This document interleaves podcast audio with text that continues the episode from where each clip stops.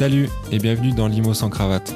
Nous sommes Alex et Thibault, amis de longue date, mais surtout investisseurs et cofondateurs de Sans Cravate Immobilier, agence avec laquelle on accompagne des particuliers dans leurs projets d'investissement immobilier. Dans Limo sans cravate, on invite les meilleurs experts, investisseurs et entrepreneurs de l'immobilier qui nous partagent leur expérience, leurs connaissances et leur vision du marché. D'ailleurs, on a créé ce podcast pour vous inspirer et vous aider à démarrer, que vous soyez investisseur aguerri ou que vous souhaitiez vous lancer. Alors détendez-vous et préparez-vous à écouter l'épisode du jour. C'est parti. Bienvenue à tous dans ce nouvel épisode de Limo sans cravate. Aujourd'hui, on accueille Émeric Lafage. Salut Émeric. Bonjour à tous. Salut Emeric. Euh, alors Émeric, c'est marrant parce que euh, ça faisait un petit moment qu'on voulait l'inviter et puis euh, et puis au final, euh, on a on a vu que tu avais envoyé un petit message sur les réseaux en disant que tu passais sur Toulouse. On en a Donc, profité quoi pour voilà, euh, te on en a profité pour un podcast euh, express.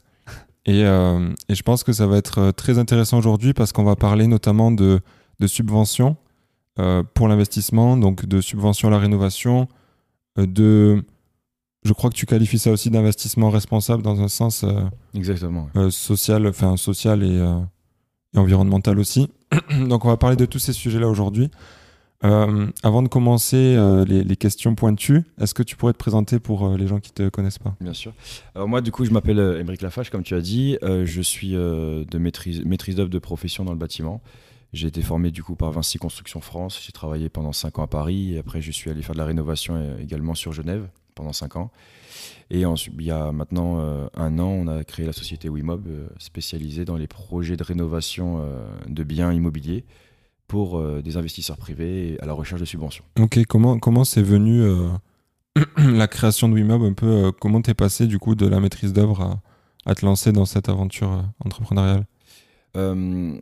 C'était une suite logique puisqu'en fait je commençais à investir dans l'immobilier depuis que je travaillais en Suisse. Et, euh, et du coup à un moment donné j'ai aussi euh, fait beaucoup de séminaires et des masterminds euh, ou autres.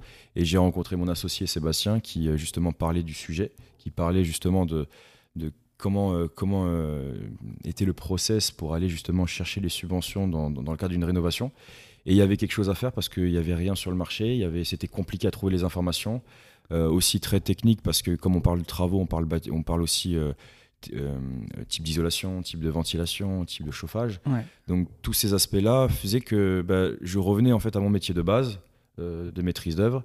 Et c'est grâce à ça où je me suis dit, il y avait, voilà, je, je lui ai proposé on- de créer. Il y avait une synergie, structure, Il y avait une synergie qui était très intéressante. Et on est parti euh, sur la création de la société Wimob, ouais, tout à fait. Ok. Et c'était il y a combien de temps ça?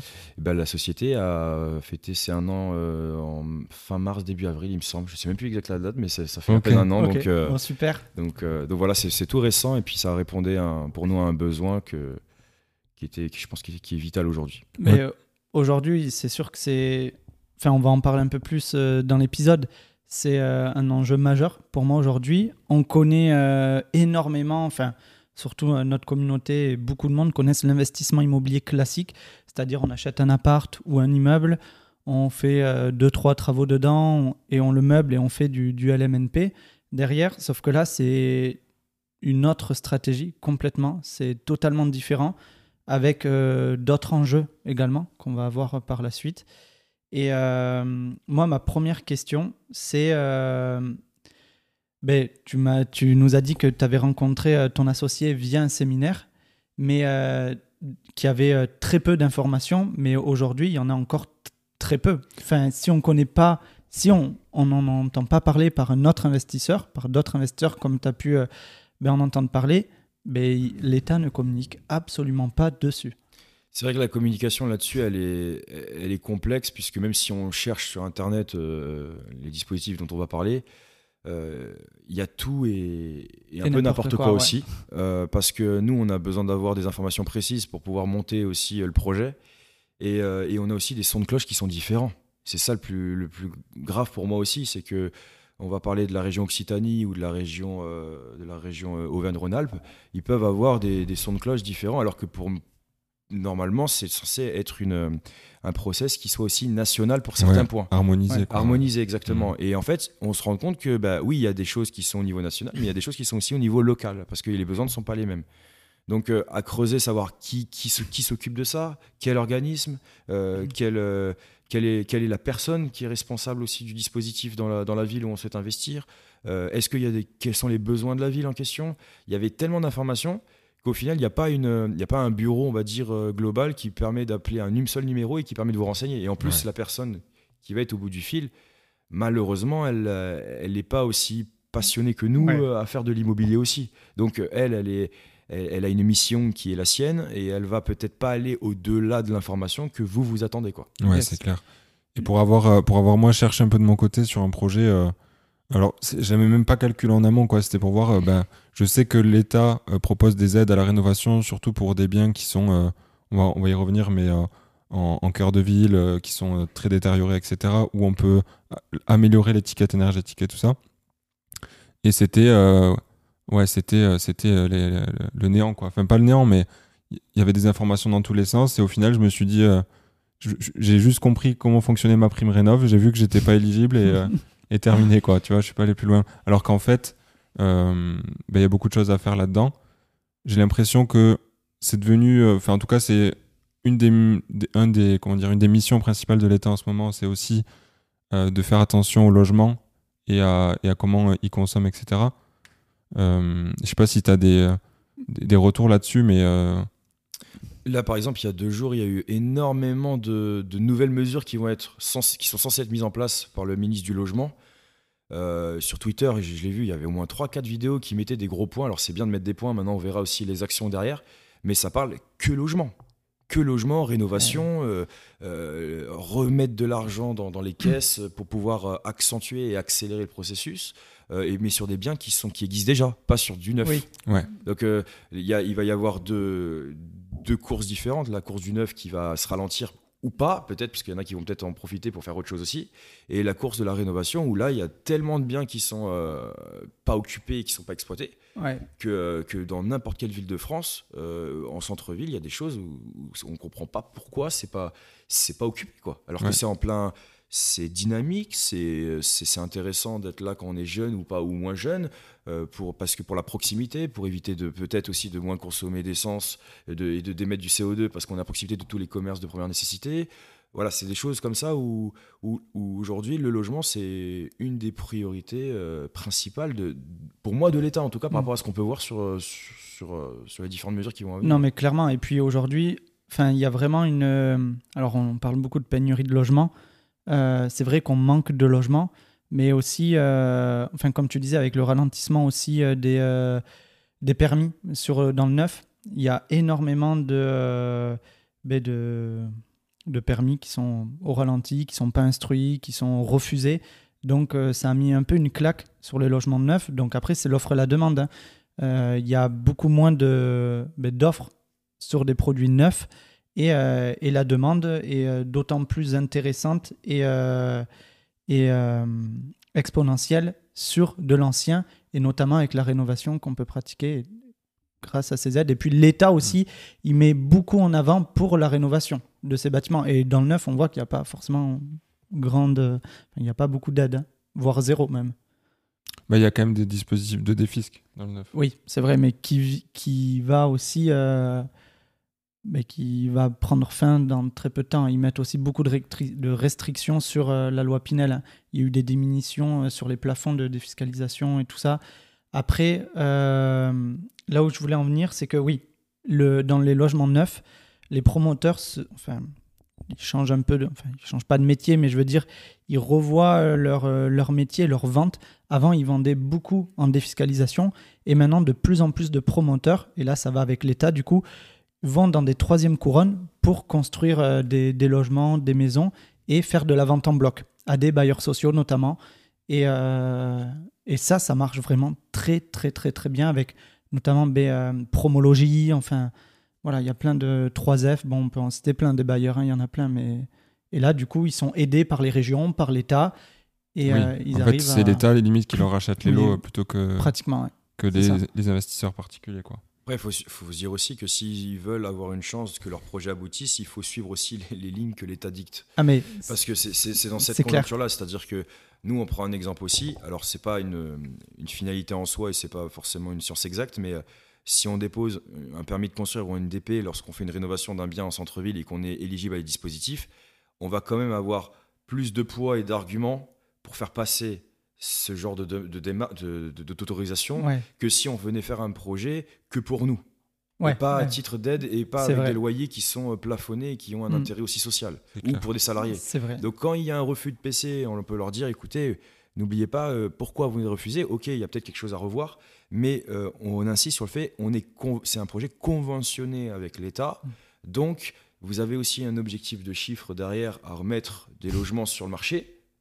Bah, politiquement parlant, ils ont aussi tout intérêt à écouter Ouais. des gens comme nous parce que ils savent pas le faire ou ils veulent pas le faire ou ou ils ont pas c'est pas leur métier dans tous les cas. Donc nous on est là pour vous et Ouais. il faut mettre cette argumentation cette argumentation je pense en, en place pour euh, pour aller euh, avancer sur des projets de ce type-là. Je pense Mm. que c'est autant en profiter. Ah oui, c'est l'État qui met à disposition, qui aide justement les, les investisseurs à produire du logement. Parce qu'aujourd'hui, l'État, ils, peuvent, ils ne peuvent pas répondre à la demande existante, enfin, le, le- aux besoins plutôt qu'il y a de logement. Du coup, elle incite via des, euh, ben, des, Des des aides. lois de défiscalisation ou des aides les, euh, les investisseurs privés à produire du logement. Quoi. c'est ça. Justement, en parlant de ces aides-là, euh, donc on va, on va peut-être plus rentrer dans les détails juste après, mais en parlant de ces aides, est-ce que ces aides sont venues, euh, en tout cas je parle pour la rénovation, est-ce qu'elles sont venues au moment euh, où, euh, où on sait que du coup les, euh, les passoires thermiques vont être interdites à la location, etc. Est-ce que c'est un truc qui est arrivé en même temps pour vraiment inciter du coup une rénovation du parc ou est-ce que c'est deux, deux phénomènes, on va dire, euh, séparés quoi? Euh, les aides existaient déjà en amont. Ok. Parce que les- la réglementation sur les passoires thermiques, si je dis pas de bêtises, c'est de l'année, c'est depuis l'année dernière, c'est depuis l'été Oui. dernier. C'est ça. Donc l'interdiction euh, des passoires, donc une passoire, c'est les étiquettes G ou F, d'accord? Euh, ça, ça permet encore en plus d'accentuer en fait Oui. le- le- les objectifs de l'État, de dire euh, il faut irradier ce type de, de biens parce que euh, il y a un souci de, de décence de logement. Et, et maintenant, c'est un critère d'indécence. C'est-à-dire que si Mm. c'est une passoire, euh, bah, aujourd'hui, il n'y a plus de possibilité de, de- Enfin, en fur et à mesure, en fonction des différents délais qui ont été, qui ont Ouais. été mis dans la réglementation, mais euh, il y aura plus possibilité d'augmenter son loyer progressivement ou, ou de l'exploiter complètement. Il va falloir engager des travaux et des, des démarches. Mais tout le monde ne peut pas engager des, des travaux et c'est pour ça que déjà, il y avait des aides à l'époque sur, les, sur, sur ces travaux, sur la, la rénovation. Bah, après, c'est à voir dans ces cas-là euh, sur quoi je vais m'orienter en fonction de mon projet. Quel type d'aides qui ont déjà été mis en place? Est-ce qu'il y a eu euh, des, des nouvelles réformes aussi pour s'adapter aussi à tous? Parce que le but, c'est que tout le monde puisse quand même accéder à quelque chose financièrement. Oui, bien sûr. Parce que maintenant, c'est bien de rénover, c'est bien que l'État le fasse, mais euh, ceux qui sont en situation de difficulté, je suis désolé, mais ils n'ont pas la tête à vouloir rénover leurs biens. Ils veulent plutôt s'en sortir tout, à, la fin du, à la fin du mois à chaque fois. Ah, bien Donc, sûr. euh, nous, investisseurs qui, qui, qui achetons en même temps des immeubles ou autres, bah, on, essaye de répondre à ce besoin-là, mais c'est pour ça qu'on a peut-être plus d'aide aussi pour, euh, en essayant d'avoir le, le schéma le plus euh, idéal à, à répondre à toutes les cases et tous les critères pour aller avoir le maximum d'aide pour que le projet soit aussi intéressant d'un point de vue public, d'un point de vue sur la- on va dire d'un point de vue aussi politique par rapport à la ville, mais aussi d'un point de vue personnel par rapport au patrimoine concret. Ouais, Ouais. Parce qu'il faut que ce soit rentable quoi. Bah, le exactement. pas, quoi. Exactement. Le- le- la, la rentabilité, c'est c'est clair qu'elle est de rigueur lorsqu'on étudie les chiffres. Alors, elle n'est pas mise en avant de la même manière que l'on Oui. peut voir au- aujourd'hui sur le, tout ce qui est cash flow. Yes. Ouais. Mais en tout cas, voilà, si, si on a de la liquidité qui est, qui est versée parce qu'on a articulé le projet d'une certaine manière qui répond justement à, à l'obtention des aides, bah, autant le faire.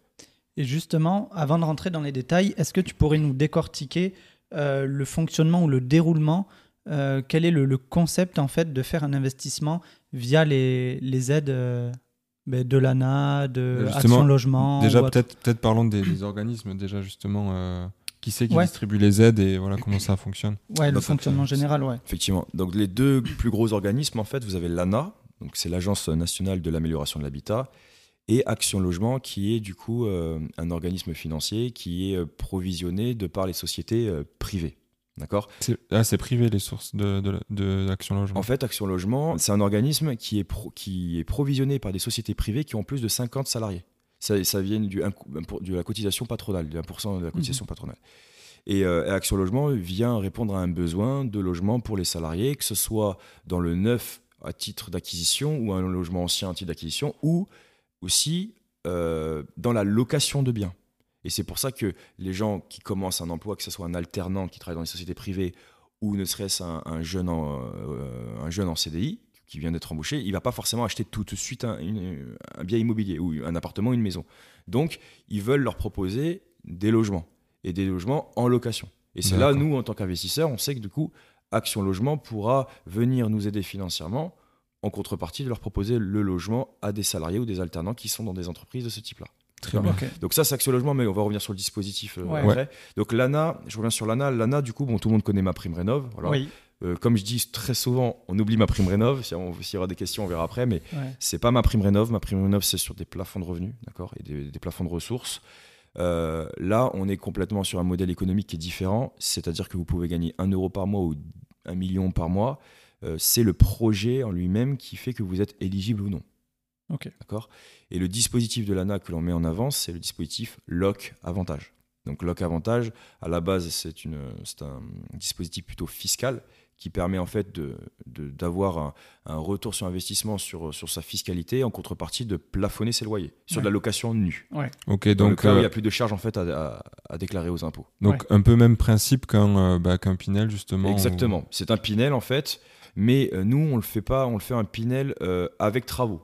Donc c'est Ouais, un, dans- Pinel, un Pinel de- un Pinel de l'ancien, et ce qui permet euh, un, un Pinel classique dans le neuf, c'est il n'y a pas de subvention en liquidité en tant que Ouais. telle, alors que là il y a de la subvention en liquidité. Hmm. Donc euh, c'est là où c'est d'autant plus intéressant. Bien entendu, si les loyers sont plafonnés, il y a un équilibre à vérifier aussi entre la mensualité de crédit que vous allez avoir sur votre projet et votre loyer plafonné que l'ANA va vous imposer, parce que euh, il y a un simulateur sur le site de, de l'ANA où vous inscrivez euh, l'adresse, le code postal et la ville avec euh, la surface du logement et vous avez automatiquement en fait les loyers qui vous sont proposés avec l'avantage fiscal qui va avec. Donc ça c'est accessible à tous. Et si c'est un immeuble, et ben du coup vous rentrez euh, à chaque fois euh, l'appartement avec sa surface correspondante, exactement. Donc l'idée c'est voilà, on plafonne les loyers, on a un avantage fiscal qui est calculé euh, par rapport au simulateur, et surtout c'est que vous allez avoir des subventions pour vous accompagner dans votre rénovation. Très bien. Alors juste, je reviens sur l'avantage fiscal. Euh, en termes de, de chiffres, entre guillemets, euh, ça, ça- on peut s'attendre à quoi? On peut s'attendre à. On a différents. En fait, on a trois types de loyers. Donc, euh, loyer LOC 1, LOC 2, LOC 3, et qui correspond en fait à intermédiaire social, très social. Donc en fonction de comment tu plafonnes ton loyer, c'est ça? Exactement, plus tu le tu- mets bas et plus tu vas avoir un avantage important. Exactement. En fait, plus tu mets ton loyer bas, plus tu vas avoir un avantage euh, fiscal, et des fois, plus aussi tu vas avoir une hum, subvention qui va être un petit peu plus conséquente. Des Ok. fois, c'est pas parlant, mais on, peut avoir cette variation-là. Par contre, euh, le loyer, bah, il va être plus important en intermédiaire qu'en social ou très Hmm. social. Et l'avantage fiscal aussi, le pourcentage va être plus important euh, en, lo- en- en loyer euh, très social, en LOC3, que par rapport à, Ouais. à l'intermédiaire. Donc on est sur des pourcentages euh, de mémoire à 15% en LOC 1, on doit être à 20, 20% en LOC 2, et on doit être à 40, je crois, en LOC 3. Ça à vérifier, mais ça c'est indiqué directement quand vous faites une simulation avec un logement, les pourcentages sont indiqués, et du coup ils prennent le pourcentage fois le loyer que vous touchez euh, plafonné à- au mois, fois 12 Annuellement, quoi. et annuellement. Et vous avez cette réduction-là d'impôt du logement, parce que si vous avez 4, ben, il faut, faut, faut faire la somme pour savoir quelle est l'intégralité de la réduction d'impôt que vous avez chaque année de détention du bien. D'accord. Et ça, et ça c'est euh, c'est un truc qui est déduit fiscalement que sur des, en gros que, que sur des revenus fonciers ou, Non. ou sur tes revenus. euh, Non, en fait, Perso, euh, quoi. fiscalement, le, le- le- le terme réduction d'impôt, ça a un impact sur le montant que tu payes aux impôts issus de Mhm. l'ensemble de tes revenus. D'accord. ouais. Ouais. Donc c'est vraiment là, on est en pleine d'ailleurs euh, période de de déclaration Mhm. fiscale. Euh, si tu dois payer euh, 3000 euros de réduction, euh, 3, pardon, si tu dois payer 3000 euros d'impôt euh, cette année, pour l'année enfin, pour l'année moins 1 là, Ouais. euh, si tu as 2000 euros de réduction, ils te remboursent 2000 euros sur les Ok. 3000. Donc c'est 3000 euh, moins 2000, tu Ouais. n'as que à payer 1000 euros. Et si tu as été prélevé à la source en plus, si tu es salarié, ben, en fait on te rembourse et puis tu as déjà payé les impôts que tu devais. Quoi. Oui, je vois. Donc c'est pas c'est pas une charge que tu vas mettre en face de tes revenus pour avoir ton revenu imposable et, euh, et prendre, euh, enfin, en- selon ta tranche. C'est vraiment une valeur absolue d'un montant que tu peux enlever de, de tes impôts. quoi. Exactement. Ouais, donc C'est vraiment une réduction d'impôt, une réduction fiscale et Ouais. Avant, il faut savoir que euh, avant le 1er mars 2022, c'était un abattement de loyer. C'est-à-dire qu'au lieu Ouais. de déclarer, euh, si vous avez 1000 euros par mois de, de loyer et que vous avez 12 000 à l'année, euh, s'il y avait un abattement, de- il y avait un abattement des fois de 50%, ben vous déclarez pas 12 000 sur votre fiche Oui. d'impôt, vous déclarez 6 000. Hmm. Mais là, la réduction, elle a, lié- elle a le lien- elle a un lien directement en fait sur vraiment ce que vous payez aux impôts Ouais. et vous pouvez même en fait annuler votre fiscalité alors que vous avez de la courte durée ou vous avez du Ouais. meublé ou voilà donc c'est ouais. intéressant. Par contre c'est plafonné à 10 000 euros par foyer fiscal. D'accord. Pour arriver à 10 000 euros déjà c'est à dire qu'il faut payer plus Ouais, il 10 faut 000 avoir- euros d'impôts euh, sur l'ensemble de ces sources de Ouais. revenus donc c'est c'est quand même colossal. Ouais. Mais euh, si- on peut avoir du Pinel avec 2000 euros de réduction d'impôt et puis avoir euh, le dispositif de l'ANA ouais. ou la loi de Normandie aussi, ou Ouais. voilà, avec euh, justement cette réduction. Ok. euh, Et j'avais une question du coup sur, euh, sur cet avantage. Il y a aussi une durée euh, de location à faire dans le temps, un engagement. Exactement. En fait, l'ANA euh, est passé à 6 ans. Donc on doit garder le bien 6 ans qui prend effet à partir de la mise en place du dernier locataire.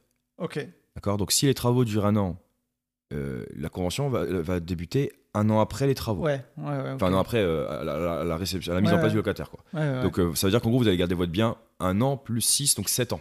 Ouais. C'est ça qu'il faut comprendre aussi par rapport au, à la- au process des travaux. Donc ça, c'est l'ANA qui demande 6 ans et Action Logement demande par contre, ils devaient s'aligner ils, se sont, ils sont restés sur 9 ans aujourd'hui. Ok. Donc sur 9 ans, c'est pas euh, peut-être que ça va évoluer. En tout cas, euh, ils n'ont pas encore signé. Ils ont signé un avenant pour euh, jusqu'à fin 2023 et ils sont ils ont validé le fait de reprolonger normalement 4 ans supplémentaires. Et donc tout est en train d'être finalisé. Et pourquoi pas, on verra si effectivement ils vont s'aligner comme ça. Lorsqu'on cumule les deux, ben, on restera sur la même durée de Ouais, 6 ans. ce serait, ce serait plus logique en soi. Exactement. Est-ce que maintenant on peut prendre, euh, pour vraiment que euh, les auditeurs comprennent, un exemple concret Mais on euh, peut on peut peut-être parler des, des aides avant. Parce que là, on a vu le dispositif. euh, Ok, Non on parle des aides. Si, si, let's Mais go. non, mais parce ouais, que ouais, si on oui, pas les étapes, ouais. T'as raison. Comme tu veux. Oui, non, non, veux. mais c'était pour expliquer déjà, d'ailleurs, on a parlé du dispositif lac avantage, je me permets, on va parler du dispositif d'action logement, qui c'est Action Cœur de Ville, parce Ouais. que c'est quand même lui qui est le, qui est quand même le, je pense, l'axe central. Ok. C'est le plus important. C'est le plus important parce que c'est plus restrictif. Et c'est pas sur tout le territoire. C'est Ouais, vraiment certaines villes qui sont, euh, qui sont ciblées. Euh, Il y en a 222 villes de France dans la métropole. Et puis avec les, les dom-toms, il y en a 234 à peu près. Euh, et on a vraiment. euh, L'idée, c'est d'aller chercher des biens dans ces villes-là pour pouvoir avoir Action Logement qui vient vous aider financièrement, plus l'ANA. Ouais, D'accord. ok. Et Action Logement, le dispositif donc s'appelle Action Cœur de Ville, et le but c'est de redynamiser en fait les centres-villes de villes moyennes et de rénover des logements qui sont vacants dans des immeubles de, de rapport par exemple, et de les proposer du coup à des salariés qui euh, travaillent dans des entreprises qui cotisent pour le 1% patronal et du coup qui provisionnent les caisses Ouais. d'Action Logement. Ok, ouais. D'accord? Le dispositif Action Cœur de Ville, contrairement à l'ANA, il n'y a pas que des subventions en fait. Il faut savoir qu'il y a euh, une partie en subvention, donc en liquide, en liquidité, pardon, mais il y a une partie surtout en pré-travaux, à taux 1,25 Ok. sur 20 ans, avec un différé partiel de 2 ans. Ok. D'accord? Donc aujourd'hui, un taux à 25, c'est très très très propre. Ouais. Bah ouais. Euh, clair. et euh, et c'est pour ça qu'on se dit, bah, autant aller chercher tout ce qu'on peut et puis, euh, et puis d'aligner les, les- les astres de, de la manière à ce qu'on puisse avoir l'ensemble des aides possibles. Ok. C'est c'est vraiment l'idée. Et un pro, c'est ce que je redis souvent aussi, j'ai j'ai beaucoup d'investisseurs qui viennent me voir, ils me disent Emmerich, j'ai acheté un, un immeuble dans, dans- dans une ville de campagne ou autre. Est-ce que, vous, est-ce que vous vous accompagnez? Nous, on dit écoutez, euh, malheureusement non. Euh, pour la simple bonne raison, c'est qu'en fait, nous, on s'est rendu compte que pour le même temps passé aussi pour vous sur un projet de ce type-là, si vous allez trouver un sur une ville qui est éligible, vous allez peut-être gagner quasiment euh, peut-être euh, 50 à peut-être des fois même 90 000 euros de plus en Ouais. subvention, juste en subvention Ouais, sans compter le prêt. Donc, autant mettre son énergie sur un immeuble qui est éligible à ces aides-là pour aller soulever le, le plus d'aides financières Ouais. possible. Je crois que euh, les villes qui font partie de Action euh, Cœur de Ville, c'est 222 en, en France. C'est ça, exactement. Ouais. C'est ça. Là, par exemple, euh, dans le coin, on a, euh, on a Montauban, on a- Revel, on a Revel, on a. Mar- Marmande, Tonins, on a euh, Agen, Pamiers, Castelnaudary, Castelnaudary, Carcassonne. Carcassonne, ouais, exactement. Il y a Narbonne, Perpignan, voilà. Ouais. Enfin, je commence à les avoir. Ouais, sur ouais, ça. ouais, Ouais, bah, en vrai, c'est vraiment euh, quasiment toutes les villes moyennes euh, qui ont. euh, qui ont- Tarbes, qui ont- Pau aussi. Mais Ouais. c'est des- villes en plus qui sont pas forcément. euh, tout le monde les connaît. Mais oui, C'est Ouais. pas des- on se dit, Non, ouais, ça va clair. être. euh, Oui, c'est pas le village d'à côté. C'est pas des villes sinistrées. Alors oui, après, euh, il y a chaque zone de Ouais. ville et aussi à, à regarder. bien Mais sûr. en ouais. soi, euh, là, on, on fait un projet pour aussi euh, redorer le blason peut-être de certains quartiers. Donc autant, euh, autant y aller. Et puis s'il y a un, deux, trois investisseurs qui sont dans la même ville, bah, dans trois ans, quatre ans, le prix de l'immobilier va peut-être changer aussi. Ouais, ouais, non, mais Et c'est ça qu'il faut se dire. Et peut-être que la, la population va évoluer aussi de manière différente. Mais ça, ça veut dire qu'on est, est euh, un acteur aussi de ça. On n'est pas passif, on ne se contente pas euh, dans ces cas-là d'aller euh, effectivement où c'est déjà développé. Quoi. Parce Oui. que là, on n'apporte pas, on va dire, euh, on apporte puis, moins peut-être. valeur. Là où c'est développé aussi, je pense que le, le prix d'acquisition du foncier n'est pas le même aussi. Exactement. Ouais. Euh, Il faut savoir que dans certaines villes, Action Cœur de Ville, effectivement, le foncier, a, moi, bah, par exemple, euh, sur Chalon en Champagne, euh, avec Sébastien, et le, projet Action Cœur de Ville s'est bien développé. Il y a, euh, le prix du foncier aujourd'hui n'est plus du tout le Ouais, même ouais. qu'il y a trois ans déjà. Du coup, après, le- les, renta- les rentabilités sur l'opération ne sont pas les mêmes. Quoi. Et, et exactement, elles sont Mm. peut-être moins évidentes, on va Mm. dire, mais, euh, mais surtout, c'est que si les villes n'ont pas encore explosé, entre guillemets, euh, bah, il y, en a quand même 222, donc on a le Ouais. temps. Il y, a- il y a des projets partout pour Ouais. tout type de budget aussi. Non, bien sûr. Donc euh, c'est que là, en parlant de budget, les- j'en profite parce que j'en parle souvent de ça, c'est vrai que le, les- le foncier n'est pas du tout le même dans des villes comme en Provence-Alpes-Côte d'Azur que si vous allez acheter dans le nord ou, Ouais. en- ou peut-être en Alsace-Lorraine. Ouais. Donc les immeubles euh, vacants euh, en centre-ville vers, euh, vers j'aime bien dire vers Grasse et tout parce que je connais aussi un petit peu là-bas, Ouais. c'est super cher. Oui. C'est ça peut être 250 000 euros, 300 000 sans travaux, ou même en région parisienne, en prenant l'exemple, Melun, Corbeil-Essonnes, etc. On est déjà sur des montants qui sont ils sont exorbitants. très élevés. Donc on est sur des projets avec des travaux, si on a 200 mètres carrés de surface, à 700-800 000 euros. Alors Ouais. après, après, attention, les loyers là-bas dans ces villas sont quand même beaucoup moins plafonnés Oui, que des villes aussi sinistrées. Ouais, ça, il y a, Et ça, on c'est- retrouve un intéressant. équilibre. Quoi, voilà, un mais ça c'est intéressant et ça c'est vrai que j'en j'en ai pas parlé la dernière fois, mais euh, là sur un projet en région parisienne, on s'est rendu compte que le loyer plafonné était égal vraiment à même à la moyenne haute là. Donc on s'est dit que la barrière n'était pas forcément le loyer, mais était plutôt l'acquisition et l'enveloppe travaux avec aller chercher en financement bancaire. Ouais. Ouais, ce que j'allais dire, parce qu'au final, euh, et puis même, ça reste. Ouais, c'est la- c'est- enfin, en fait, c'est toujours l'acquisition du foncier, parce que même si tu as des loyers qui vont être euh, sur la moyenne haute de ce qui se pratique, le foncier est tellement cher que je pense que c'est même dur de- d'équilibrer une opération. euh, Là, là bah, du coup, en fait, limite, t'as même pas besoin d'équilibrer le projet en tant que tel. T'es- tu peux être déjà aussi en cash flow positif. Parce que les prix qui sont appliqués par l'ANA, ils ne sont même pas handicapants pour la rentabilité du projet. Ah, ok. Là, donc là, c'est c'est même très puissant. Parce qu'en fait, euh, quand, j'en parlais avec un client, il me disait, mais Emric, en fait, le loyer que tu me présentes de l'ANA, C'est le loyer du c'est le marché. loyer du marché. Ouais. Et là, et là, il s'est dit, ah, mais- et il pouvait récupérer, c'est pas, c'est- c'est c'est- c'est- c'est la réalité, ce que je vous dis, euh, quasiment 200 000 euros de subvention. Ouais, ouais, ouais. ouais. Donc là, il se dit, waouh, région parisienne, 200 000 euros avec les prix du marché, avec un prêt travaux en plus, parce que ça ne Ouais. compte pas dans les 200 000. Et si et ça, bah, tout, Ouais. tout aligné, euh, voilà, et il pouvait y aller sur le projet. Donc là, c'est en cours, mais voilà, c'est dans le sens où euh, c'est sur ces villes-là, sur des, des villes comme, comme- enfin, sur la, la banlieue parisienne, toute la région parisienne, c'est clair que euh, moi, par exemple, petite personne, je peux pas y aller, mais il y a d'autres investisseurs qui ont, qui ont, qui ont les Qui ont épaules. les moyens, ouais. Eh ben, franchement, ouais. Peut-être dans des villes euh, où il y a des immeubles qui ont une configuration euh, qui s'y prête, ouais. Mm. Ouais, ouais. Et là, il n'y a pas de se dire je suis en négatif, positif ou pas. Par contre, euh, si je prends des cas de, de villes comme, euh, comme Toul ou autre en Lorraine ou dans le Nord, là, effectivement, on peut, euh, on peut être amené, même à Agen, on peut être amené à avoir un déficit. Et du coup, ça, savoir arbitrer en avec les subventions, Mm. voir comment on, comment on fait les choses. Ok. Ok. Très bien. Du coup, là, tu nous parles de, de ces subventions. Donc, euh, donc si j'ai bien compris, il y en a qui viennent de, de l'ANA, d'autres d'Action Logement. La plupart viennent du coup du dispositif euh, Action Cœur de Ville fait par Action Logement, c'est ça? Oui, c'est exactement ça, ouais. Euh, comment c'est établi les niveaux de, de, bah, de subventions que tu peux avoir et jusqu'à où ça peut aller euh, Enfin, c'est quoi les, ouais, les limites un peu de, de ça? En fait, le, que ce soit pour. euh, alors, non, pour l'ANA, ça va dépendre de l'état initial du bien. Ok, donc c'est juste la transformation qui va compter enfin, le... Ce qui va compter, ça va être euh, les modalités de travaux qui vont être exécutés à l'intérieur et, euh, et l'état initial.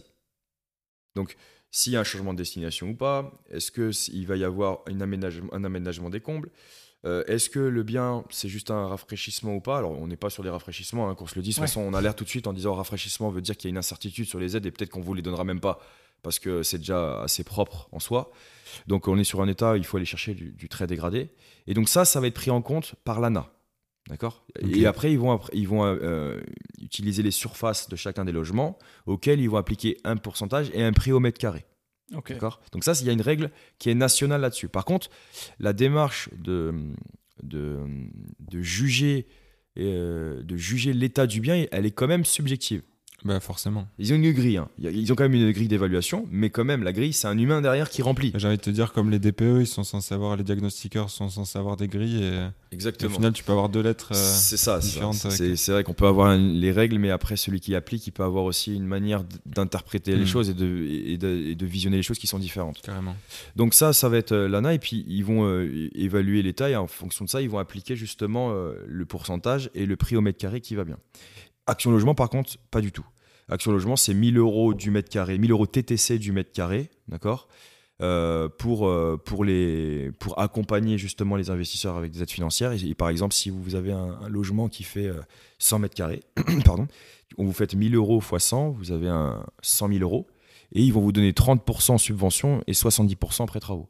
Ok. Donc 30%, ça va représenter 30 000, et les 70%, 70 000 en prêt travaux à taux 1,25. Ok, donc ça, c'est vraiment une règle, c'est euh, 1000 euros du mètre carré. euh, Exactement. tant qu'on est dans, le dans- en, Action en- cœur de ville. en zone action cœur de ville. quoi. Exactement. Donc ça, Ça, ça c'est. Action Logement, c'est c'est vraiment la règle. Après, bien sûr, il y a juste un petit delta. Le prêt travaux, c'est maximum. C'est-à-dire qu'après, ils ils viennent compter les subventions que vous avez, votre prix réel travaux. Ouais. Ils font un delta, ils vous disent, OK, il vous reste à financer 50 000. On peut aller jusqu'à 70, donc on vous donne 50 000 en prêt travaux. Hmm. Après, il y, a des- il y a des manières aussi d'articuler le dossier pour essayer d'aller chercher le max qu'on peut. Parce que des fois, on leur dit écoutez, nous, on préfère vous solliciter parce que le taux il est plus avantageux chez vous. Mais on rembourse dans ces cas-là notre crédit qu'on avait peut-être à, taux à, Ouais. à 3, 5 ou 4 pour les travaux. Comme ça, euh, on- fait marcher l'action logement vraiment en termes de- Ouais. d'accompagnateur. Parce que c'est eux qui activent quand même, qui sont acteurs sur le projet. Et, euh, et on vient débloquer l'intégralité du prêt. Ouais, parce que c'est qui qui évalue les travaux?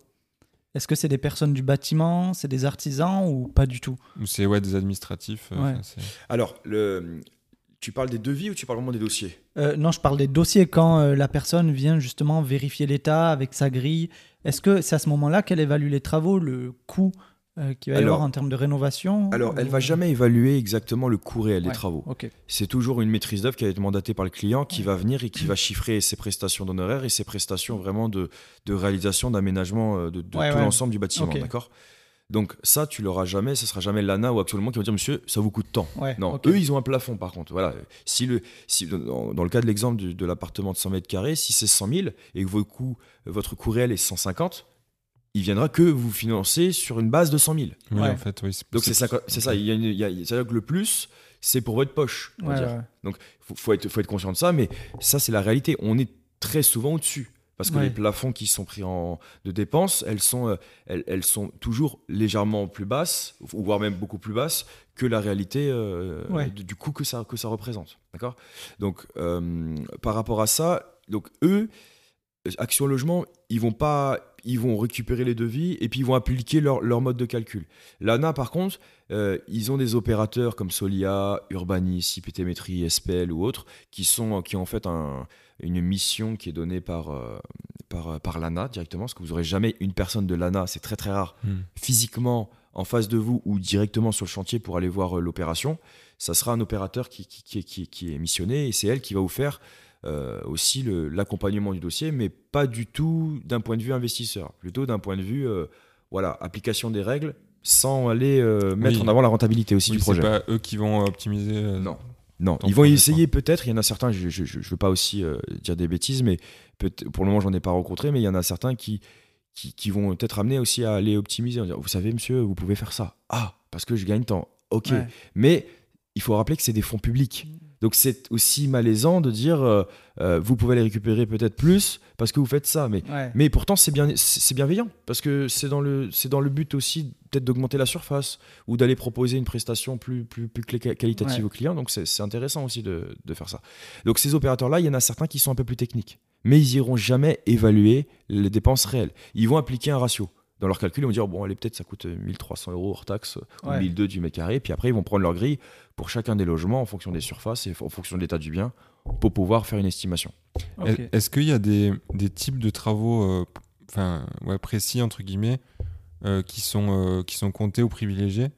Est-ce que, par exemple, si tu n'as pas de travaux euh, de, euh, je sais pas moi, euh, d'amélioration euh, énergétique ou euh, si, tu, euh, ou si tes travaux, c'est... euh, ouais, en gros, est-ce qu'il y a des types de travaux qui sont, euh, qui sont comptés plus que d'autres dans, euh, dans, dans, dans, dans les aides qui vont t'attribuer quoi? Alors là, je vais faire une, une analogie avec ma prime rénov. Ouais. Euh, ma prime rénov, eux, ici, au-delà qui, qui, qui se base sur les salaires et les revenus de, de la personne qui demande les aides, ils vont se baser sur la prestation ciblée. Ouais. Donc ils vont regarder vraiment, euh, vous faites de la, vous changez vos fenêtres, ok, vous avez droit à temps. Faites de l'isolation, vous avez telle surface d'isolation, ok, avec une telle épaisseur, avec telle caractéristique technique, ok, on y va. Il y a ça comme aide. Par contre, vous faites du sol, ah ben non, le sol c'est pas énergétique. Ah vous faites une cuisine, ah ben non, ça c'est pas compris dedans. Peinture, non. Donc ma prime rénov c'est ciblé. L'ANA avec le avantage pour, pour les travaux, c'est la surface du logement qui compte, avec leur plafond de prise en charge de dépenses en fonction aussi du typologie de travaux. Donc quand il est dégradé, eux, ils sont sur des travaux lourds. Donc Ouais. ils prennent un ensemble, une enveloppe. Mais vous, quand vous donnez vos devis, vous avez l'intégralité. C'est pour ça que, que peut-être, si, alors j'ai jamais fait l'exercice, ça peut être intéressant, c'est que si vraiment je retire sur un logement tous les travaux liés à l'aspect énergétique, peut-être qu'ils financent à quasiment à 100% en fait. Parce que je retire le sol, je retire Ouais. les cuisines, je retire la peinture, je vais retirer aussi euh, tout ce qui est éclairage et électricité, parce que c'est pas lié à ça. Bah, peut-être qu'on est proche euh, effectivement des 100%. Et c'est pour ça qu'on n'est jamais à 100%, parce qu'il il y a toujours en fait un, un ratio où, où ça va nous coûter un peu plus cher. Ouais. Ouais, ouais. Mais là, c'est vraiment une psychologie différente, c'est c'est de prendre euh, la globalité du, projet, ouais. avec la surface, la typologie de logement, et on n'est pas là à regarder exactement. Alors là, je dis une bêtise, parce que l'ANA, dans leur calcul, quand même, si vous avez 100 000 euros sur un logement, ils vont enlever le prix de la cuisine des fois. Ça dépend. Parce qu'ils disent, Ouais, ah, ok. Action, on le prend pas. Mais Action Logement va le mettre. donc c'est un peu. Ouais, Ils ont un peu- Ça s'équilibre. Des fois, eh ben, hi- hier, là, sur Agen, ils étaient. Il y avait Action Logement et l'ANA, et puis ils étaient en train de s'envoyer des pics. Ouais, mais vous, nous, avec l'ANA, on. On est plus rapide que l'ANA pour ça, ou inversement, ils se- ils s'envoient, mais c'est marrant. C'est gentil, mais ils ont, ils ont une- un objectif commun par contre. hein Ouais, sur, ouais. sur, sur, euh, sur le fait de mener les projets. Donc c'est c'est assez sympa. Donc, euh, donc voilà, donc pour, pour, euh, pour revenir là-dessus, par contre, ce qui est très important, et tu l'as dit euh, sans le dire, c'est que tu as dit travaux énergétiques, et qui dit travaux énergétiques, de rénovation énergétique, et qui dit aide financière, dit, ça signifie RGE, entreprise Ouais. RGE. Alors, je me suis trompé là sur. euh, j'ai- la fois, j'ai dit respect, garant de l'environnement. C'est reconnu garant de l'environnement RGE. Ok. Alors, Je m'étais trompé la dernière fois sur, euh, sur une autre émission. Mais c'est reconnu, la- reconnu, euh, garant, reconnu garant de l'environnement.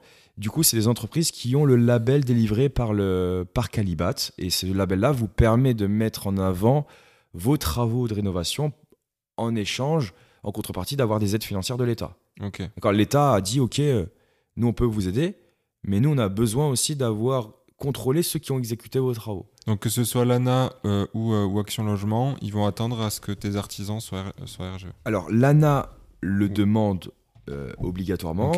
Action Logement, nous, on en a fait une règle. Parce que s'il faut faire les deux, on va pas aller se prendre la Ouais, tête à aller ah dire euh, on fait que Action Logement et on fait. Non, non, non, non. RGE. Parce que derrière, il faut aussi une un objectif d'atteindre l'étiquette C pour Action Logement. D'accord? Et si on l'a pas atteint, donner des explications techniques. Mais du coup, euh, il faut, il faut ait- ce soit RGE pour éviter en fait de tendre le bâton pour se faire battre aussi. Hmm. Ouais. Je pense que c'est important de dire on travaille avec des entités qui sont déjà euh, contrôlées aussi par l'État par rapport à leur réglementation. Ouais, ça, c'est un gage de qualité Exact. par rapport à l'État. C'est ça, mais gage de qualité qui, je, je rappelle, effectivement, ça ne veut pas forcément dire que vous travaillez une entreprise RGE ou ça va être très ouais, aussi. ouais, On a-. C'est comme tout, il y a toujours un, un bon boulanger, un mauvais boulanger, bah, c'est pareil dans le bâtiment, il y a un bon peintre, un mauvais peintre, Ouais. un bon isoleur, Oui. un mauvais isoleur, voilà, il y a de tout. Mais il faut faire son, son, Et, son tri, quoi. et est-ce Oui, que ça coûte sûr. plus cher parce qu'ils sont RGE Il y a, il y a ce, ce- effectivement cette. euh, pour moi, il y a- il y, a une croyance qui, Ouais. qui- qui- qui est là-dessus. Effectivement, ça. Il y a des coûts qui sont plus, plus importants parce que des fois, euh, euh, vous allez avoir une société qui va être sous-traitée qui va venir juste pour une ventile. Donc, ça va coûter peut-être 4000 euros pour trois logements alors que ça aurait pu coûter euh, 1500 euros. Ouais. Oui, c'est le cas. Mais s'il y a une entreprise peut-être qui est RGE sur une globalité et sur, que ouais, sur un chantier entier, sur un chantier en entier, bah, les 4000 vont se transformer peut-être en. vont rester à 1500 en fait. Ouais, ouais. Donc, euh, et c'est l'intérêt aussi de se dire, bah, c'est normal, l'entreprise va venir exprès pour ça. Donc, euh, le C'est prix, volume. va- va- exactement, c'est un aspect de volume, la marge qu'elle va pouvoir prendre, parce qu'il Mhm. faut pas oublier que euh, c'est pas une association, hein, le- les entreprises de bâtiment, elles ont besoin aussi de dégager Ah, une bien sûr. rentabilité. Bien sûr. Bien sûr, à juste titre, que ça soit aussi euh, acceptable et, et cohérente avec le projet. Mais, euh, mais, euh, mais voilà. je sais plus ce que je veux dire. Non, Je pas mais très bien. Mais, euh, mais Mais, voilà. mais t'as- pour rebondir sur ce que tu disais, de toute façon, à partir du moment où tu es dans cette démarche de vouloir cumuler le plus d'aides possible et du coup de satisfaire et l'ANA et Action Logement, si dans tous les cas pour l'ANA, c'est obligatoire d'avoir des artisans RGE, bah autant les autant les prendre euh, enfin sur le truc en entier quoi. Exactement. Et je vais même aller plus loin peut-être qu'on pourra en parler tout à l'heure. Euh, RGE permet aussi de débloquer d'autres aides. Ok. D'accord euh, notamment le prêt éco-PTZ à taux zéro. Ouais. Notamment le certificat d'économie d'énergie la C2E on en reparlera parce que ça c'est pas cumulable forcément avec l'ANA donc c'est sur d'autres projets. Ouais. Il y a aussi tout ça à prendre en compte et qui n'est pas négligeable donc il faut être vigilant et dire ok euh, je le fais parce que je vais avec l'ANA et Action Logement, mais en fait, ça me permet aussi d'ouvrir d'autres d'autres vannes peut-être qui me permettent encore d'améliorer mon projet. c'est tellement de techniques, il y a tellement de choses à savoir. encore, on rentre même pas, je pense, vraiment en profondeur. Bah, allez-y, après, si vous voulez poser des questions. Non, mais euh, c'est pour ça que c'est cool de t'avoir, c'est parce que ça reste un sujet quand même assez nébuleux pour pas mal de monde, je pense. Euh. Et comme disait Alex tout à l'heure, euh, très peu partagé, enfin communiqué par l'État lui-même. Donc en fait, c'est heureusement qu'il y a des gens ouais, comme toi qui, qui, qui explorent le truc, quoi, parce que sinon personne ne saurait comment ça marche en fait. Même moi, à titre personnel, ça m'intéresse beaucoup.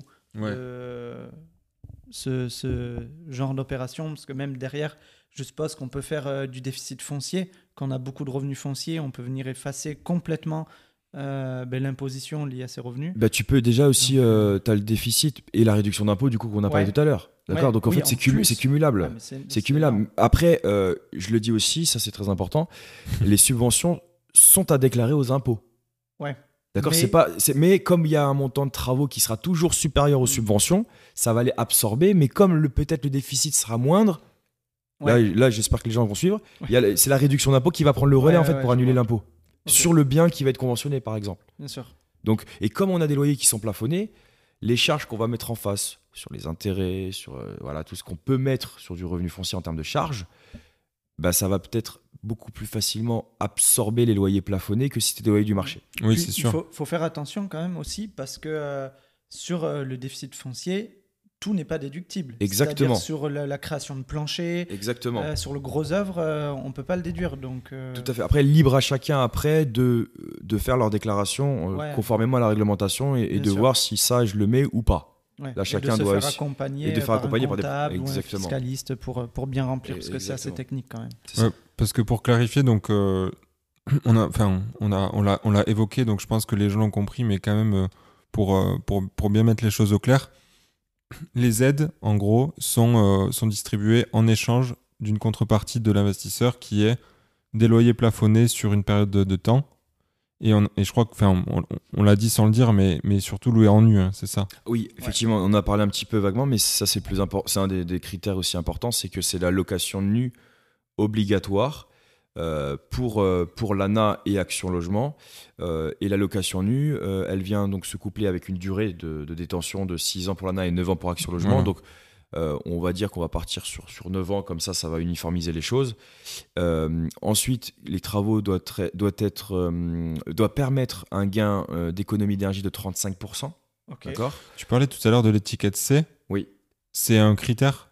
Action logement, c'est devenu un critère. Ok, donc, donc potentiellement, c'est même plus de 35% dans ce cas-là. Si jamais t'es en G et que tu dois passer en C. Alors oui, si c'est en G ou F. Après, si c'est en E, c'est peut-être un peu. ouais, si ça doit. On doit attendre peut-être les 35% je pense. Ça, j'avoue, j'ai pas de retour d'expérience là-dessus.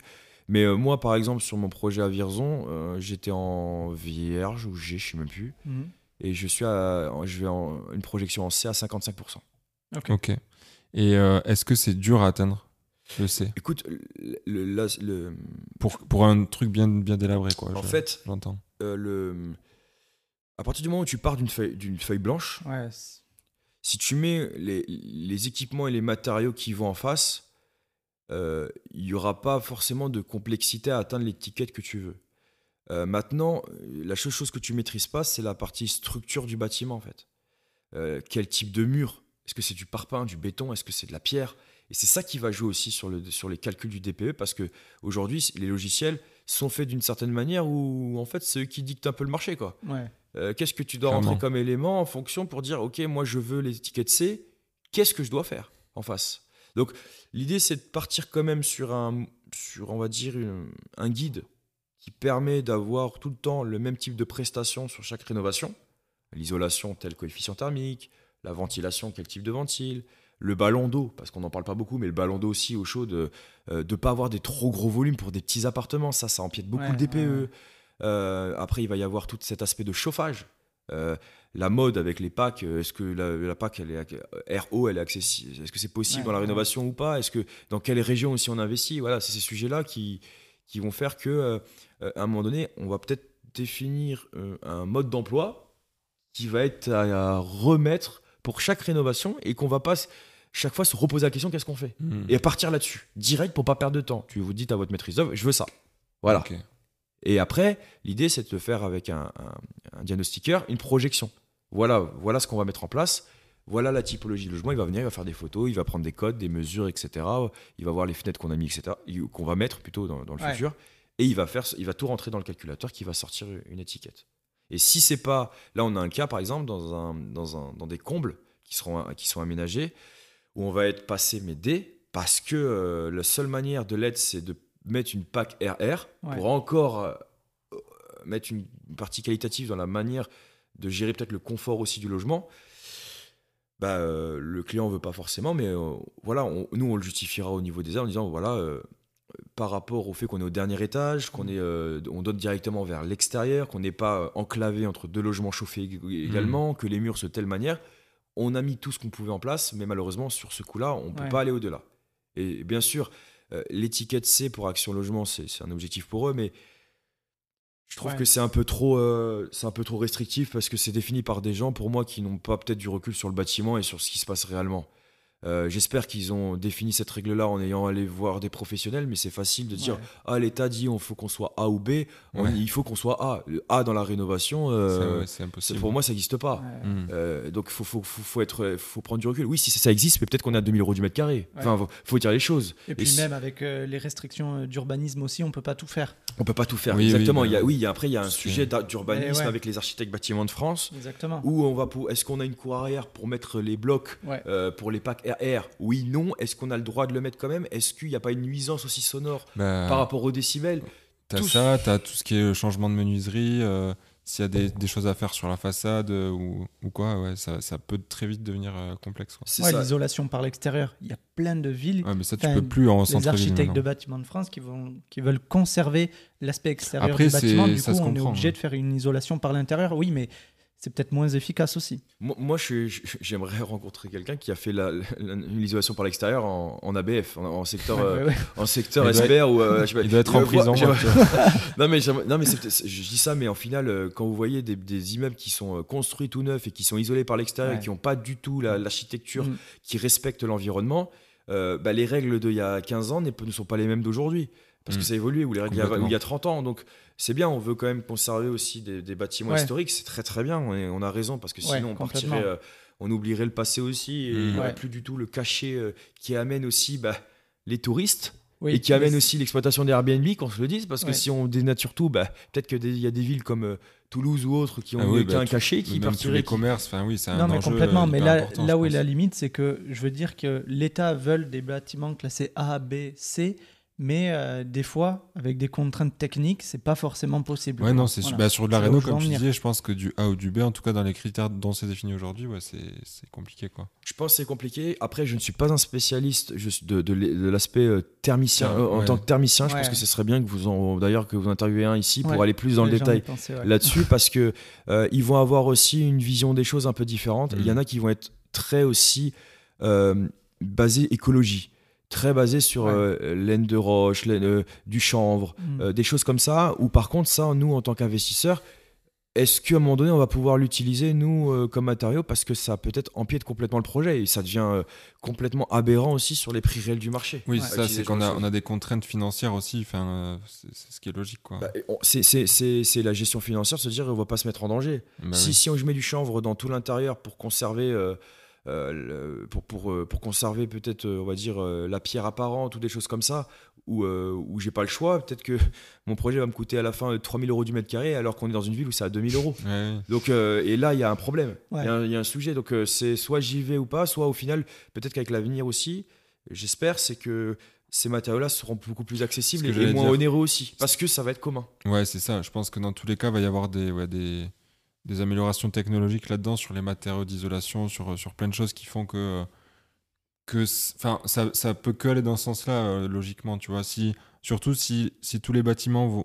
vont être rénovés petit à petit, parce que c'est ce vers quoi on tend aujourd'hui, euh, forcément, je pense que les pratiques aussi ouais, d'isolation et tout, et les matériaux vont, vont évoluer avec ça. Enfin, pour, euh, pour refaire un point du coup euh, vis-à-vis de, de, tout ce que l'on vient de parler, si j'ai bien compris du coup, il faut investir, si on veut avoir le maximum euh, d'aide possible et optimiser, investir dans les villes qui font partie d'Action Cœur de Ville, donc où il y en a 222 en France. donc on peut avoir les aides de l'ANA et, et de Action Cœur Logement en co-construisant le projet avec eux parce qu'il faut répondre à certains critères. Et euh, derrière, on a un engagement euh, de location, en location nue, de 6 ans et ou 9 ans. C'est bien ça? C'est ça, exactement. Et derrière, donc, on l'a dit, il n'y a pas de conditions de, revenus pour euh, réaliser ce type de projet. Qu'on gagne 0 ou 10 millions, on peut réaliser, l'investisseur peut réaliser ce type de projet contrairement, et obtenir les aides, contrairement à ma prime rénov. Et derrière, comment on peut, enfin, quelle. Ma question est est-ce qu'on peut le faire en nom propre? En SCI, en société. Venir. Voilà. comment tu as tourné la question. J'allais venir, c'est qu'on n'en a pas parlé. Oui, euh, c'est ça qui est très intéressant, c'est qu'en fait, on peut être une structure, on peut être une société euh, en personne morale. Ok. Donc, c'est-à-dire qu'on peut être une SCI euh, imposée sur les sociétés, on peut être une SAS, on peut être une SA, il n'y a pas de, de, euh, de, condition de la manière dont on va acheter le bien.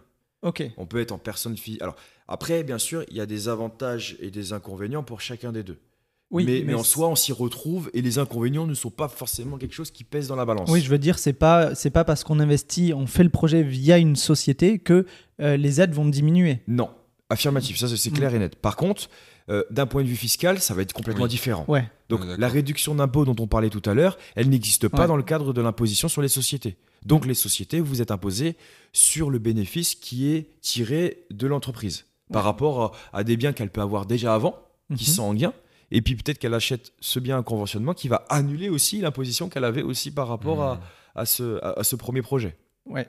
Ouais, tu, tu vois, ouais, ouais, très bien, oui, parce qu'au final, oui, tu peux quand même réduire ton imposition en société avec ce type de projet. Euh, ah oui. Juste de part parce que Ah oui, complètement. Oui, oui. Après, euh, la déclaration, euh, on va dire, le, bilan et le comptable qui va évaluer, qui va établir ça va, va être différent. Les règles, les règles sont différentes complètement qu'un particulier ou qu'une qu'une imposition sur les revenus. Mais voilà, clairement, il y a un avantage quand même, mais tu peux ne pas avoir de plus simplifié même.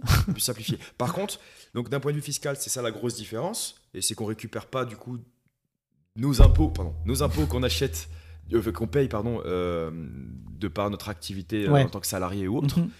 Mhm. mais il y a un autre aussi avantage de des fois d'acheter en personne physique ou en SCI allière ou en SARL de famille parce que c'est transparent fiscalement.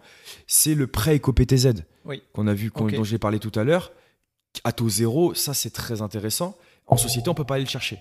Par contre, en, pré pré-éco-PTZ, on peut aller le chercher et c'est valorisé jusqu'à 50 000 euros par logement. Ok.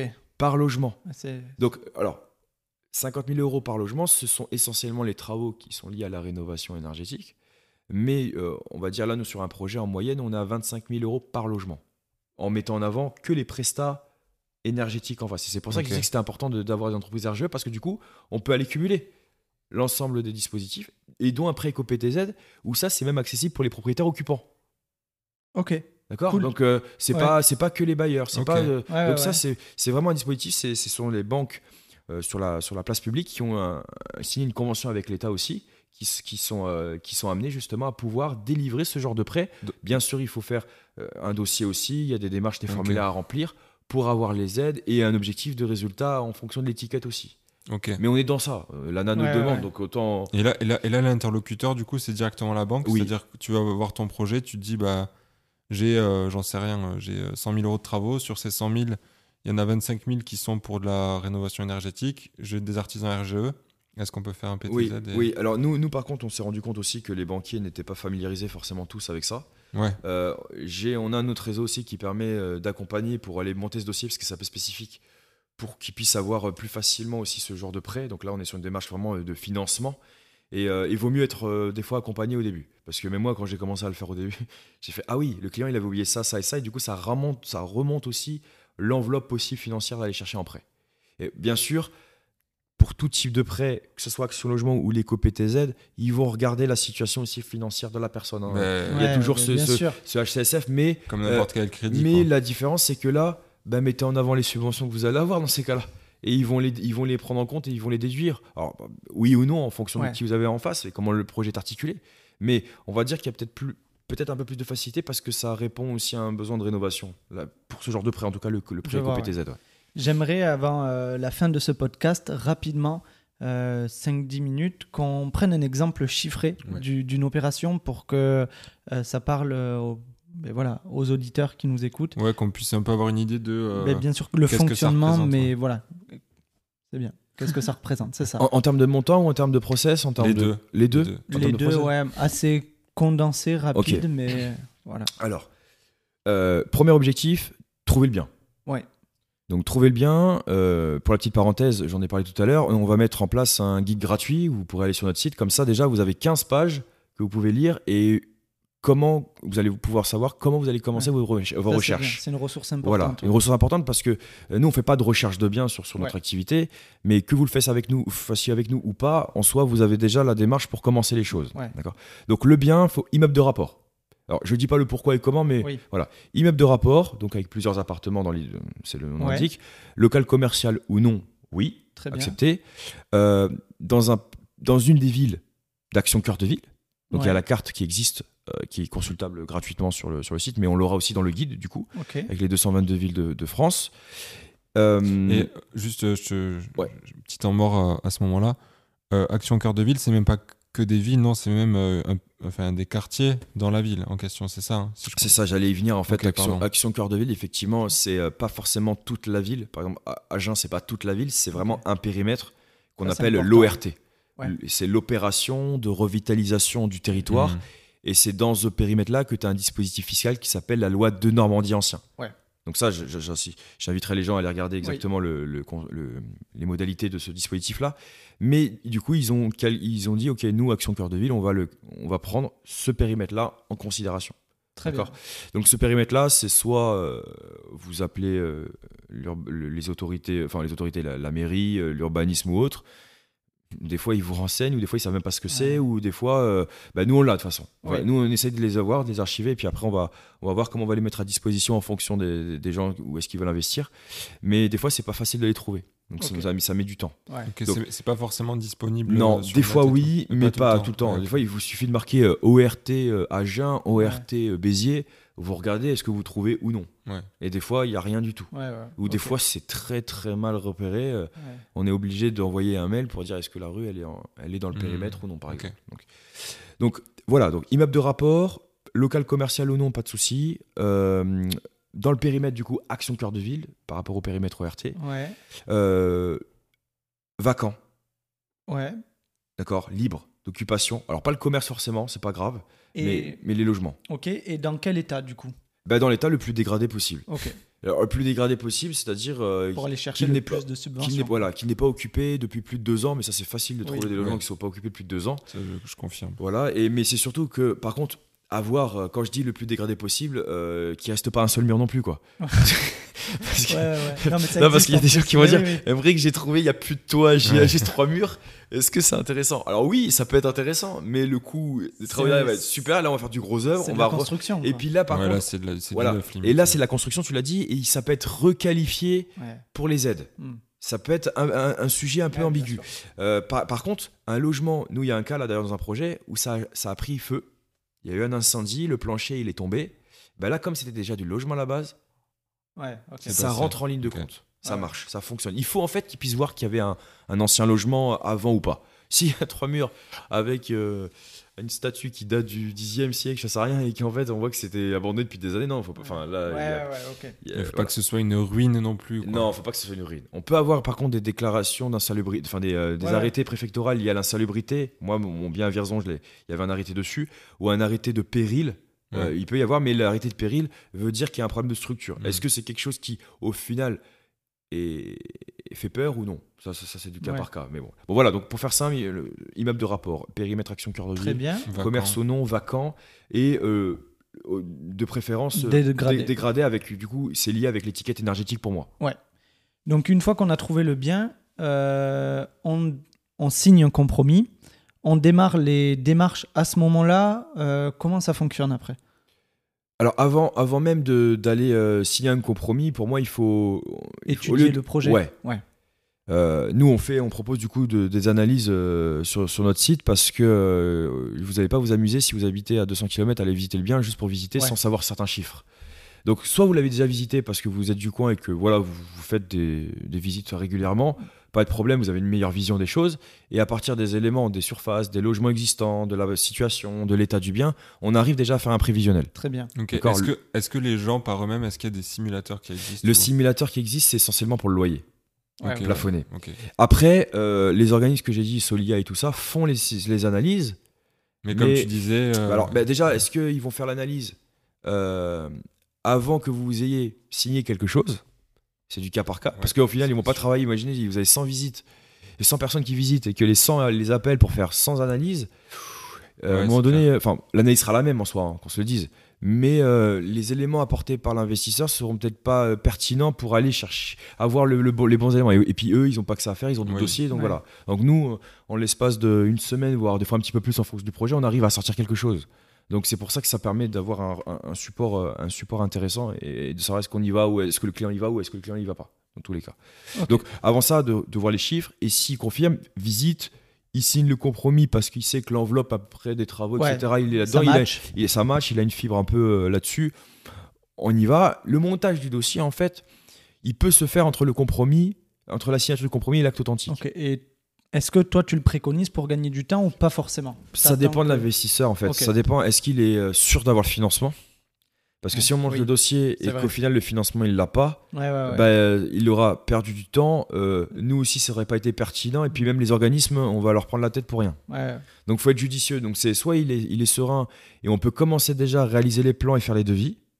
Et après, on ira lui demander les documents administratifs qui lui sont propres. Soit il patiente et il fait étape par étape. Parce qu'aujourd'hui, on sait que le nerf de la guerre, c'est quand même le financement bancaire, Ouais. Surtout avec des montants de travaux qui sont conséquents. Ouais. Donc, euh, prendre le temps de faire les choses. Même si ça met 5 mois, 6 mois, si vous l'avez, ben, vous avez le financement, déjà vous avez gagné une grosse partie. Ouais. Mais, euh, mais prenez le temps. Et puis, de toute façon, sans prendre le temps, au final, c'est les, organi- c'est, c'est- c'est les banques qui vous, qui vous font attendre le plus, souvent. Donc, euh, C'est ça. 3 mois pour avoir un financement, aujourd'hui, c'est, c'est, c'est short. Ouais. C'est très short. Non mais complètement. Mais de toute façon, euh, enfin, ça, ça change rien. À part gagner du temps, euh, t'as pas grand-chose à y gagner à faire, à faire tes, tes démarches euh, justement pour récupérer les subventions avant le financement, non? À part Tu, tu pourras pas avoir, dans tous les cas, les subventions, tu pourras pas les, on va en parler aussi en termes de, de versement de subventions, tu pourras pas les avoir euh, entre la signature de, de- du compromis et l'acte Ah, authentique. bien sûr. Jamais. Ouais. Même le prêt. Il faut que tu sois propriétaire Ouais. du bien. Il faut que tu aies signé l'acte authentique pour après déposer de manière officielle les dossiers. Ouais. Après, une fois que tu as déposé le dossier, tu peux entrevoir justement de commencer le curage, donc la démolition et les travaux, même si la validation de la commission n'a pas été faite officiellement. Donc ça, c'est beaucoup de communication, il faut, faut Ouais. être vigilant là-dessus. C'est pour ça que nous, on prend le relais là, par rapport à ça, pour dire, OK, on sait ce qu'on peut faire, on sait ce qu'on peut pas faire. Le client a déjà du financement pour lancer les choses ou les études. On y va. Mais en amont, il y a déjà eu la visite, il y a eu les échanges, il y a eu les plans qui ont été prévalidés, on va dire déjà de manière euh, euh, orale Ouais, ou euh, le ressenti. Voilà. Mm. C'est Ouais. c'est pour ça qu'il faut pas mettre la charrue avant les bœufs, il faut pas emmener des artisans, euh, allez on y va, on- Ouais. on, on bourrine tout, parce qu'il faut pas commencer les travaux avant d'avoir déposé le dossier. Ouais, ouais, ouais. Ça, c'est très important, parce qu'il y a cette histoire de visite Hmm. qu'on a fait d'ailleurs euh, à Agen Ouais. hier. C'est très important de, de la faire en amont pour qu'ils visualisent l'e- l'existant. Qu'est-ce qu'il y avait? Très bien. Ouais, donc ça, hyper important de le préciser. Ouais. Du coup, si vous êtes en cours de travaux, déjà, c'est mort. J'en ai plein qui m'ont appelé, euh, bah, même aux, aux experts quand on a fait le, le séminaire. Emmerich, euh, je suis dans une ville éligible en plein centre-ville, j'ai Mm. commencé, j'ai dit les gars, les gars, je suis désolé, c'est moi, c'est je, mort. je me rends compte que c'est exactement pareil pour moi là, en ce moment. euh, Ah mince. ouais, mais bon, écoute. T'as t'as investi dans quelle ville là? Euh, à Tarbes, À Tarbes. c'est ça, Ok. sur le dernier là. Alors, c'est pas un immeuble de rapport, mais c'est une, un- une grosse surface quand même qui fait D'accord. 70 mètres carrés. Et pour le coup, le truc avait pas été habité depuis 20 ans, euh, bien pourri quoi. Ok. Alors après, attention, euh, l'ANA et Action Logement, dans tous les cas, là, tu pourras pas l'avoir. Oui. Après, la deuxième question, c'est est-ce que tes travaux sont faits par des entreprises RGE. Non. Non, bah du coup, tu, tu peux pas avoir euh, grand rien du Oui, tout, oui, même en mais fait. du coup, oui, mais tu vois, peut-être que si je l'avais su avant, Bien sûr. ouais. j'aurais, j'aurais grave anticipé. Enfin, j'aurais pas fait. Parce que de là, tu aurais fait juste les travaux avec des entreprises RGE, tu aurais pu même aller chercher la C2E, la certi- certificat d'économie d'énergie, c'est les subventions que des sociétés privées peuvent t'attribuer pour t'accompagner dans les travaux de rénovation, Et même. euh, et l'éco-PTZ. Ouais, surtout ça. Surtout Je- ça. Je pense qu'un éco-PTZ, là, ça aurait été. euh, ça aurait été Surtout ça. Et là, ils demandent les attestations RGE pour, euh, pour poser le dossier. Mais tu vois, c'est pour ça que c'est, je trouve que c'est hyper important de- d'avoir ça en tête pour les, pour les prochains, quoi. Ok, donc ouais, donc euh, important, si les travaux ont démarré, euh, c'est cuit. Au Oui. mieux, il faut faire le Donc, dossier. c'est une fois on a déposé les le, le dossier, les travaux peuvent démarrer. Oui, Et si on on a récépissé, si on a le Ouais, récépissé, sûr, euh, si on a comme ça on se protège. On dit on a récépissé, on, a, on, on- Ouais. on peut des fois, des fois un accord écrit qui dit vous pouvez commencer à, à curer. Parce que des fois on est même dans une démarche où on fait la visite, on, leur dit qu'on a besoin de la démol pour finaliser les plans. Ouais, ok. Parce que ça permet de visualiser Mmh. aussi Ouais, euh, des choses qu'on n'a pas vues. Et, euh, et c'est peut-être même euh, recommandé. S'il y a possibilité de faire travailler déjà en amont avec un acompte une entreprise pour faire ça. Comme ça, on met à blanc, si ça l'est pas déjà, pour voir un peu euh, l'état des choses. Très bien. Et ensuite, du coup, dans le fonctionnement de l'opération, euh, qui paye les, les artisans Qui paye les travaux? Est-ce que c'est nous, via le prêt euh, qu'on aura contracté personnellement à la banque? Euh, Est-ce que c'est les subventions? Est-ce que c'est l'ANA qui paye directement les artisans? Que ce soit l'ANA ou Action Logement, ils ne paieront jamais les artisans. Donc ça bien. passera toujours par la case du propriétaire. Ouais. D'accord? Donc ça, c'est déjà un, un bon avantage. Ouais. C'est là où, justement, euh, ça permet de se dire est-ce que les subventions, je les utilise pour payer mes artisans ou pour me rembourser mon prêt Ouais, ou est-ce que je les utilise pour faire autre chose? Euh, Les artisans, donc c'est le propriétaire qui paye. Euh, y a, il y a deux pour moi, il y a deux phases. Il y a la première où tu es dans la situation où tu n'as pas encore eu la commission validée officiellement. Du coup, c'est à toi d'amener l'argent Hmm. avec le prêt que tu as fait à ta banque. ouais. Et une fois que la commission est validée, tu pourras aussi débloquer le prêt travaux d'action logement sur facture. Ok, Et l'ANA, tu pourras le débloquer aussi sur facture jusqu'à. euh, ben, on a eu une bonne surprise. On pourrait aller sur des montants euh, dépassant les 50% en fait. ok, Donc ça peut être vraiment intéressant. Euh, mais sur facture, sur facture réelle, en fonction aussi de l'existant, qui a- Mm. enfin en fonction des travaux ré- réels qui ont été effectués. Ouais, ouais. Ils te demandent aussi des photos. Ouais. ouais. Ils C'est peuvent très, aussi très encadré. Et ils peuvent aussi venir sur place. Ouais, ouais, très Oui, oui, encadré. là, sur, sur, sur ce podcast-là, là, je préfère aussi qu'on dise, vaut mieux dire euh, exactement les, les, qu'est-ce qu'ils peuvent faire. Ouais, ouais. Peut-être qu'ils viendront jamais, mais c'est encadré. Parce Ouais. que c'est des montants qui sont assez importants. Ouais, bien sûr, il faut respecter à la lettre public, tout ce qui a été fait dans le cahier des charges. Exactement, Ouais. exactement. Et là, pour les factures pour l'ANA, par exemple, euh, moi, dans mon cas à moi, en moins d'un mois, entre la facture que je leur ai transmise et le versement, ils m'ont versé, le, ils m'ont versé les aides. Ouais. Ils m'ont versé 50% des aides que j'ai le droit. En, en prêt ou en aide, tu veux dire En subvention, en, En subvention. subvention. Pas Oui, le, Tu moi, les le prêt, reçus sur ton compte directement. Exactement, directement, virement, direction Ouais. des finances publiques euh, des RFIP, hop, je l'ai, c'est, c'est du concret, Ouais, ouais. d'accord?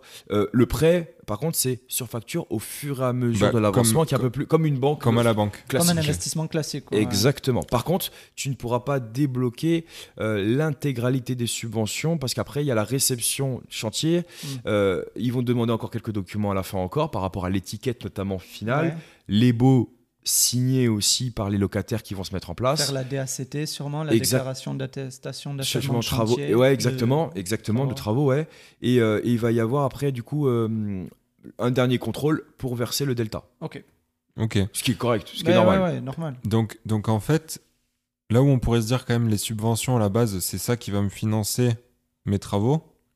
En fait, c'est ça les, enfin, ça les finance pas vraiment. En fait, ça, ça vient te, bah, te, te récompenser entre guillemets? Euh, moi, moi Parce- je, je pars du principe qu'il faut absolument pas attendre auprès des subventions pour payer les artisans déjà. Ouais, ouais, ouais. Ouais, mais ils peuvent Alors, pas attendre, oui. des- C'est pour quoi. ça qu'il faut qu'il y ait, euh, euh, euh, une- au niveau stratégie financière, il faut déjà avoir, allez, 90% du montant des travaux déjà en prêt classique. Ouais.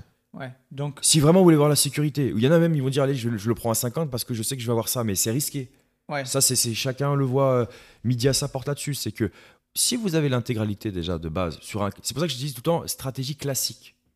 Il faut que vous partiez. Est-ce que euh, classiquement. euh, vous avez votre prêt, vous avez votre prêt pour le foncier, votre prêt pour les travaux. Les, les, les voyants sont ouverts pour faire le projet. J'y vais et après les aides c'est du plus. Ouais. ouais. Et ça permet d'arbitrer. si je prends un exemple euh, chiffré, admettons, j'achète le foncier euh, 50 000 euros. Mhm. Derrière, j'ai euh, 150 000 euros de travaux. Mhm.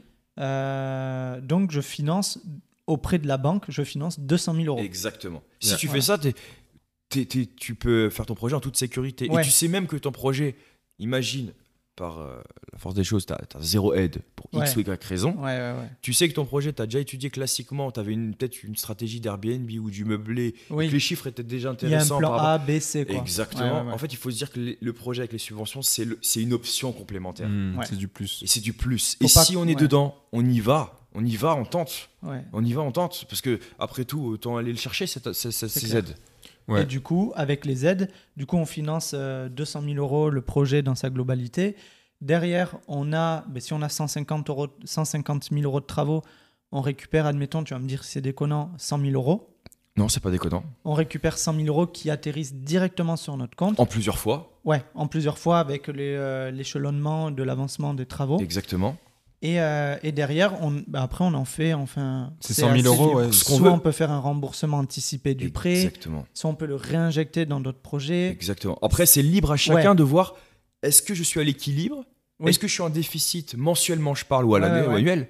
Il y a même des, des projets, on s'est rendu compte qu'en fait, on était en déficit, par exemple, de 200 à 300 euros, mais qu'avec la réduction qui était d'impôt de 5000 euros, Ouais, oui, ça s'équilibre. en fait, 5000 Mm. divisé par 12, eh ben, on est au-delà des 300, défi- des Ouais, 300 ouais. euros de déficit mensuel. Ouais. Donc si il y a la trésorerie pour aller absorber ce déficit-là, en ayant récupéré son imp- ses impôts avec cette réduction-là, fiscale, pff.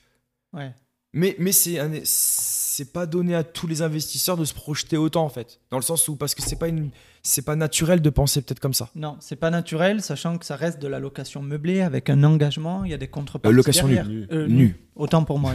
J'avais nu en tête, mais avec euh, voilà, des, des engagements assez restrictifs derrière. Exa- exactement. Et ça, c'est quand même ouf. Et je pense que c'est un des, des trucs quand même les, euh, les mieux dans cette euh, stratégie-là de, du coup de, de, de, de- de subvention. C'est que tu en fais ce que tu veux de l'argent. quoi.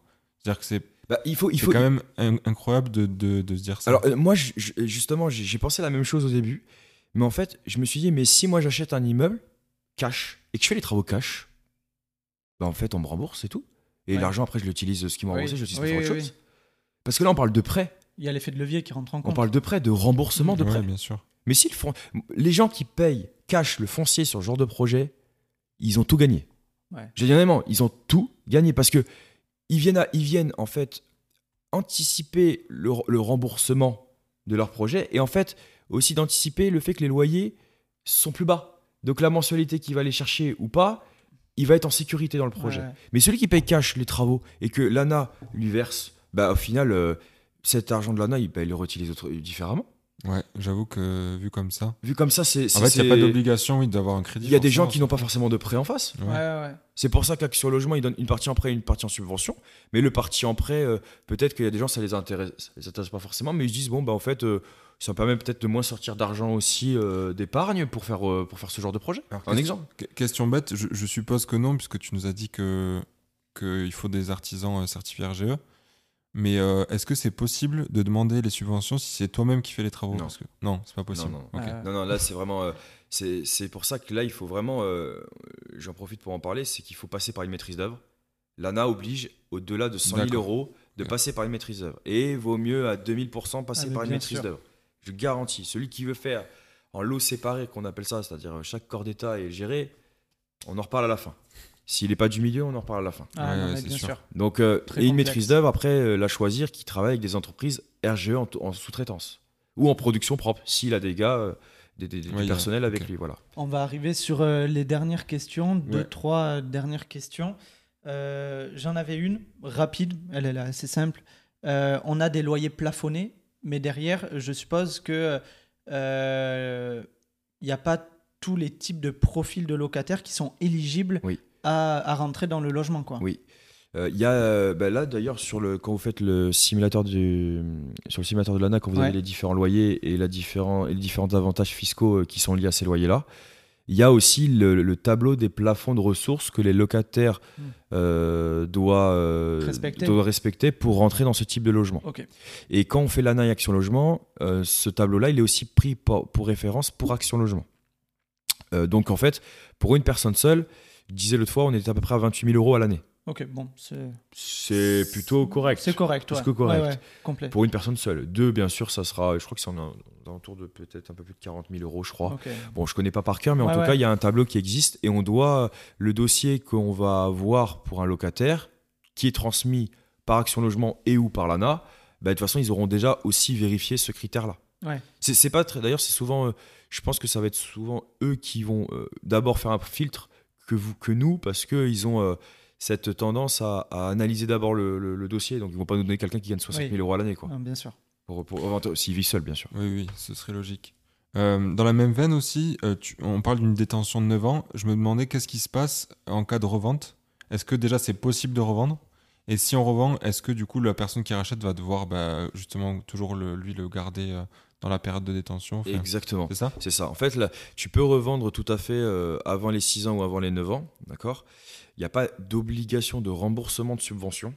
Ça, c'est très important. Ouais, bah ouais. Par contre, il y a une obligation, bien sûr, de rembourser le prêt d'Action Logement quand tu revends le. ou le prêt éco-PT, c'est quand tu revends le bien. Ouais, bien sûr. Mais euh, le- la personne qui achète doit reprendre le conventionnement. Ouais. Donc, il achète avec des loyers plafonnés. Et euh, je trouve.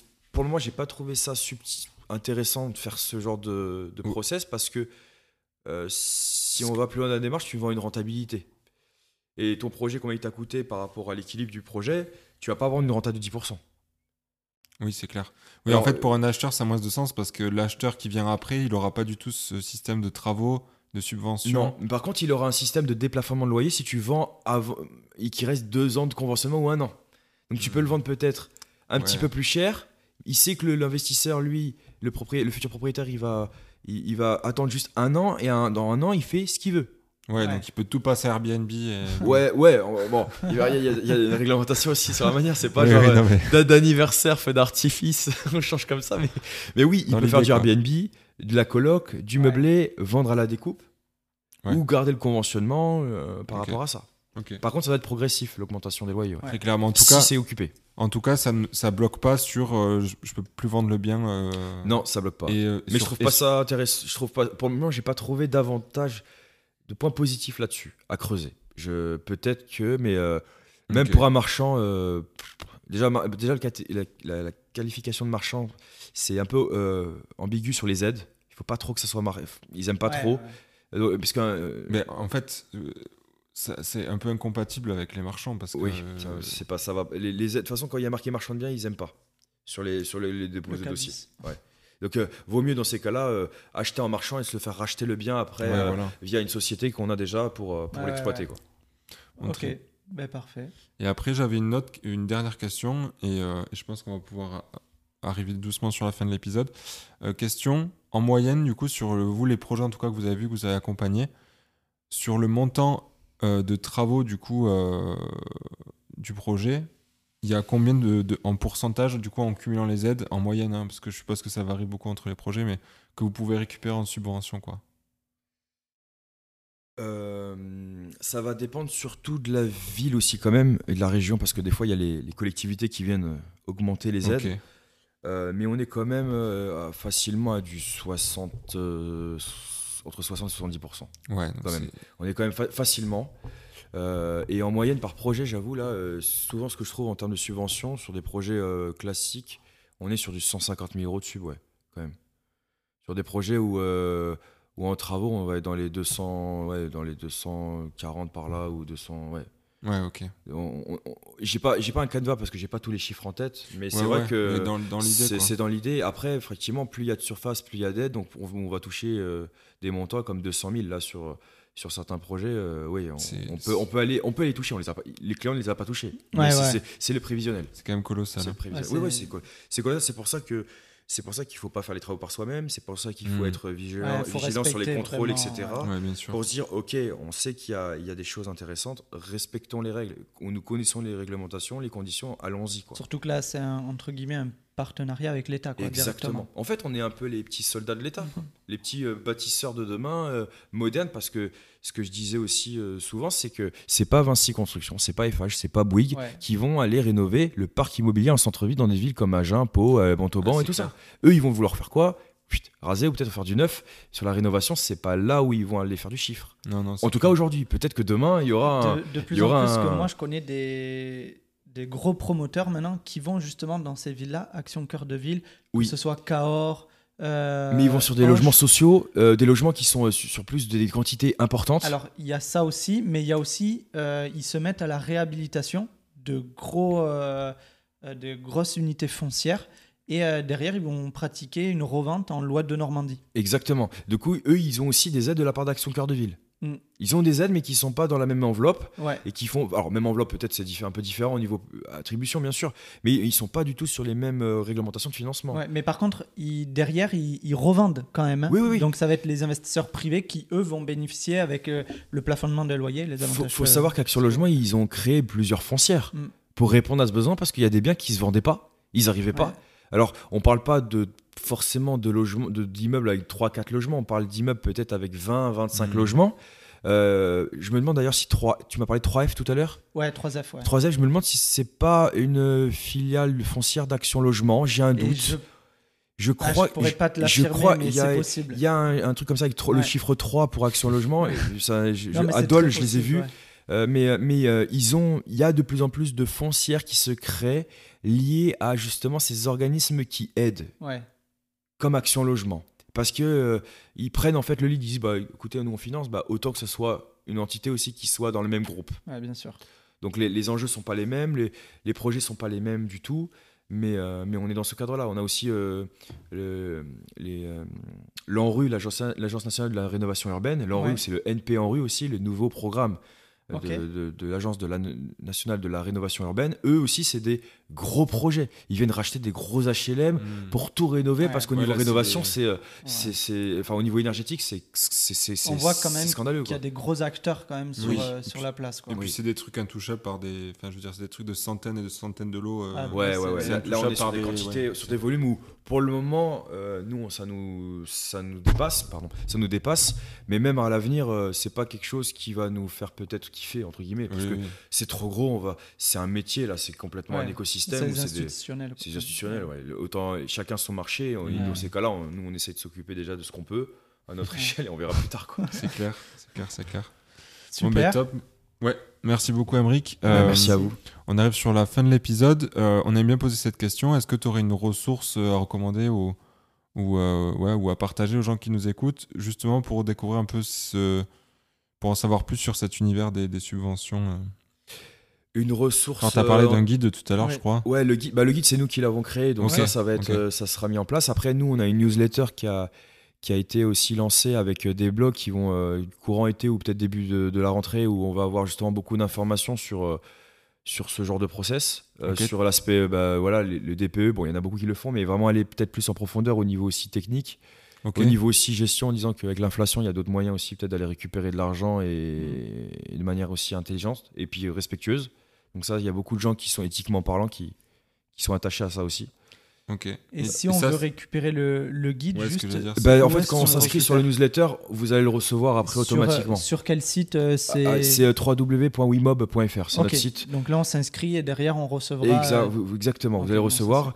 Euh, et, euh, et pour le moment, il, il va être, je pense dans les prochaines semaines, il sera mis en, en- en ligne. Bah, top, top. Comme ça, voilà, si vous voulez en savoir plus sur cet univers-là, n'hésitez pas à aller voir à Wimob. Après, de toute façon, ils peuvent Ouais. nous contacter aussi. On a des, Voilà, c'est ce que voilà. j'allais dire. ouais. Ils Où peuvent nous contacter. te- on, a, on a des petits rendez-vous de 15 minutes avec notre équipe pour, euh, pour déjà euh, débriefer sur euh, comment l'orienter. Parce que des fois, les gens sur ce genre de process, ils se disent euh, Oui. on ne sait pas dans, à quelle, dé- Ah, dans bien quelle sûr. étape ils sont. Et après, euh, soit ils, font, ils ont besoin d'une analyse, donc on les oriente pour la, la- la commande Mhm. d'une analyse. Euh, soit on la- on- ils ont besoin d'un rendez-vous d'une heure. Mais euh, des fois, ça, on, on s'arrange euh, à les informer différemment aussi. Voilà. Ouais. Et après, si vraiment ils ont un projet en cours, là, on va peut-être dans le vif du sujet et on leur envoie aussi ce qu'on propose et ce qu'ils veulent euh, venir avec nous là-dessus. quoi. Bon, ce que je conseille quand même parce que c'est des sujets assez complexes Oui. et J'aimerais bien, j'aurais bien aimé avoir, euh, ouais, par rapport à tout ce que j'ai, le temps que j'ai mis euh, Ah, mais- avec avec. Seb euh, à, à aller chercher les informations et, et, et se dire que les, les- certaines régions se contredisent et quand on va au niveau du siège, on nous dit autre chose, c'est compliqué. c'est un gain de temps et un gain d'argent aussi parce qu'il y a des choses qu'un particulier, bon, il peut maîtriser un peu cette gestion administrative, euh, monter les dossiers, mais derrière, aller récupérer vraiment tout ce que l'on peut Oui, récupérer et ça, optimiser Euh, les, les subventions, bon, ça faut quand même avoir un- Ouais, une, ça, une c'est- certaine maîtrise. Il n'y a que l'expérience qui peut te, Mm. te, le- te l'apporter, ça, je pense. Ouais, c'est surtout un gros gain de temps ouais, sur euh, comment aller chercher l'info. Quoi. Ouais. Parce que si on, si on arrive, nous, avec Wimob, à avoir déjà euh, 95% des infos, on dit pas qu'on n'apprend pas tous les jours, loin de là. On en Au a- contraire. Mais, euh, mais euh, tout le monde, euh, voilà, on se forme encore tous les, tous les jours Ouais. avec les rencontres. Mais, mais voilà, ça permet déjà de balayer une, euh, et d'enlever une épine du pied pour beaucoup, je pense. Trop Bon, bien. ben, parfait. Et si on veut te contacter, euh, tu as des réseaux ou- Ouais, je suis sur Ouais. Instagram. euh, c'est Emeric-du-bas Lafage, L-A-2-F-A-G-E. Et puis wimob.fr, on a notre compte Insta où je dis, il n'est pas encore un peu assez développé, mais j'espère. mais voilà, on- vous pouvez nous envoyer un message sur, sur Insta et puis euh, on vous fera un retour là-dessus. On vous orientera après pour, euh, pour prendre des rendez-vous pour, pour la suite. Directement sur le site Wimob. Trop bien. Exactement. Ben, merci beaucoup, Merci Bah, merci pour, à tous les pour deux. cet échange. C'était cool. À bientôt. À À bientôt. bientôt. Ciao. Ciao, ciao. C'est déjà la fin de cet épisode de Limo sans cravate. Bravo et merci pour l'avoir écouté jusqu'au bout. Si ça vous a plu, merci de le partager autour de vous, que ce soit à votre famille, à vos amis ou à vos collègues. La meilleure façon de nous soutenir, c'est de noter le podcast 5 étoiles sur Apple Podcast ou Spotify en y laissant un commentaire. Et surtout, n'oubliez pas d'en parler autour de vous pour nous aider à grandir. On vous dit à très vite pour un prochain épisode. Ciao